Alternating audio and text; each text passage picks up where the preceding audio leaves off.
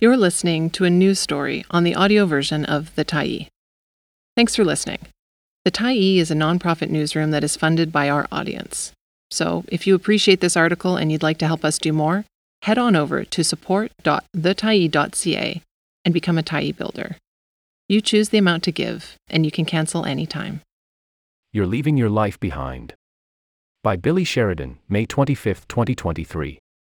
Billie Sheridan grew up in the suburbs of Burnaby and lived in Haida Gwaii for many years before moving to Williams Lake in 2007 to be near her father and grandmother. She has three sons aged 11, 18, and 25, and one grandchild. Billie's wife of 26 years, Crystal, is a nurse at a long term care facility. Together, they live in a two bedroom mobile home in the southern part of the city. When not working at the school district doing classroom support, Billie volunteers as commanding officer of the local Army cadets. She also spends her time doing photography, a hobby that intersects with her love of trains. An avid rail fan, Billie enjoys taking photos of the trains that meander through the Cariboo. If you're familiar with the TV show, The Big Bang Theory, I'm like Sheldon Cooper, says Billie. I've been a trainiac since I was a kid. On July 7, 2017, dry lightning strikes ignited fires in the Williams Lake area. That day was the ninth anniversary of Billie's grandmother's passing, a day known in their family as Chicken Finger Day. In memorial, Billie had taken her family out for lunch to enjoy her grandmother's favorite meal.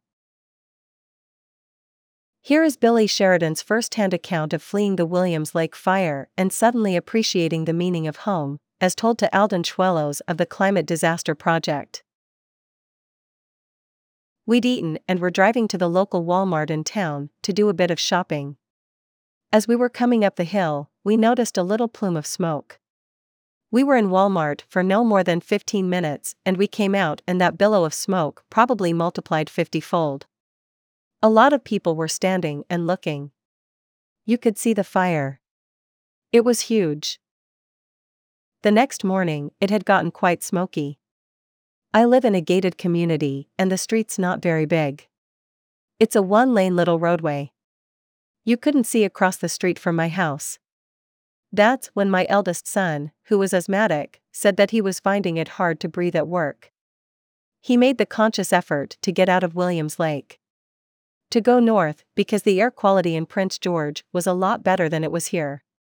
He offered to take his brothers with him. They left, and I stayed behind at the house with my dog and my daughter in law. By the ninth, the smoke was getting in the house. It was so hazy that it was almost making it difficult to see inside.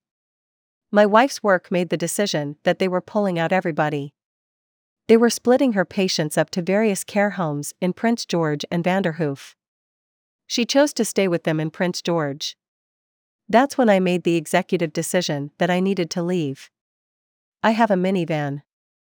We loaded it up with pretty much everything that we think that we needed trinkets, photo albums, government certificates, my marriage certificate, birth certificates. We got through into Prince George at about 11 o'clock in the morning. Met up with my boys. I'd made plans to stay with family in Vancouver. We went around the fires. We didn't get into Kamloops until about 10 o'clock at night. That's when the day caught up to us. Everything just slammed mentally. I looked at my son and I said, I can't go on any further, I need to sleep. They hadn't opened shelters yet because when we were there, they hadn't evacuated Williams Lake. We got a hotel room and they took advantage of us for being refugees. We had explained that we were leaving the wildfires. There could have been compassion. There could have been, well, here, we'll give you a discount. No, they decided to up the price. I will never forget that. They soaked us a pretty good amount of money. When we got to Vancouver, we could smell fresh air. You could smell the cedar trees. We could smell the ocean. It was nice. I stayed with family in their home for about three and a half weeks. I am thankful. But it didn't feel like home. You have these idiosyncrasies that you do at home. There are certain things that you can't do, even if you're staying with close family, that you would do at home. There was always this sense of you are on alert. It was very stressful. Having to keep composure and making sure I got my kids to safety. Having to be a solid rock for the kids. It was psychologically grueling. We didn't anticipate the length of the time. We were hoping that this was only going to last a few days and we'd be gone. We remember being glued to the news. First thing in the morning and last thing in the evening, just to get any glimpse of what was going on, when would you expect to return? A lot of times the mayor was on the news telling us the firefighters are out there working, but not telling us what's going on. A lot of times, they would just tell us that we're hoping to get people home as soon as possible. My kids weren't happy. It was very cramped. Everybody was getting snippy with everybody else. We got to the point where we were asked to go. By that time, they had opened up Williams Lake for residents to slowly return. So my eldest took our family dog and his partner, and they went back home to Williams Lake. Unfortunately, my two younger kids and I couldn't return because of medical reasons. My partner was doing an afternoon shift and the gears they put in for her hip replacement broke inside her. They had to medevac her to Vancouver. So, on top of being the parental figure, I now had to be running between where we were staying to Vancouver General and back again, back and forth. I was fortunate enough to find a place in New Westminster that we could stay at. We were quite lucky because a lot of people were having to report to shelters. Some of the places were quite cramped. It was an eye opener to see the rows upon rows of beds in the hockey arena. There were cops coming in. Some people were getting sick being there. A lot of people just found jobs and found accommodation and settled in Kamloops or the lower mainland or Prince George. There was a lot of people that normally wouldn't have left Williams Lake that never came back. We stayed down for another two and a half weeks. It felt like a long drive home. I remember coming in and seeing signs on the side of the road thanking the first responders, thanking the military, thanking the people that stayed behind to fight the fire. I remember wailing on the horn and we were all cheering. I remember coming around the corner from 150 Mile House and seeing the town and the sigh of relief. I can tell you that, oh my god, to sleep in your own bed after that length of time, to have your own sheets, your own pillow. You take it for granted. I remember going for a drive. I went for a drive just to see pictures and to see things. It was surreal, because there was still smoke in the air. It shouldn't have happened we had beetle killed wood sitting in the forest. If government would have listened to experts saying that we need to get this wood out of the forests, I don't think it would have happened to the scale that it did. It didn't make it downtown, but it did burn down quite a number of houses.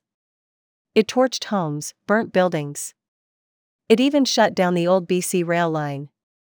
And it could have been a lot worse if the fire departments in 150 Mile, in Wildwood, didn't act as fast as they did. I feel we all have a part to be mindful of what's going on. Everybody has a part to do in the world.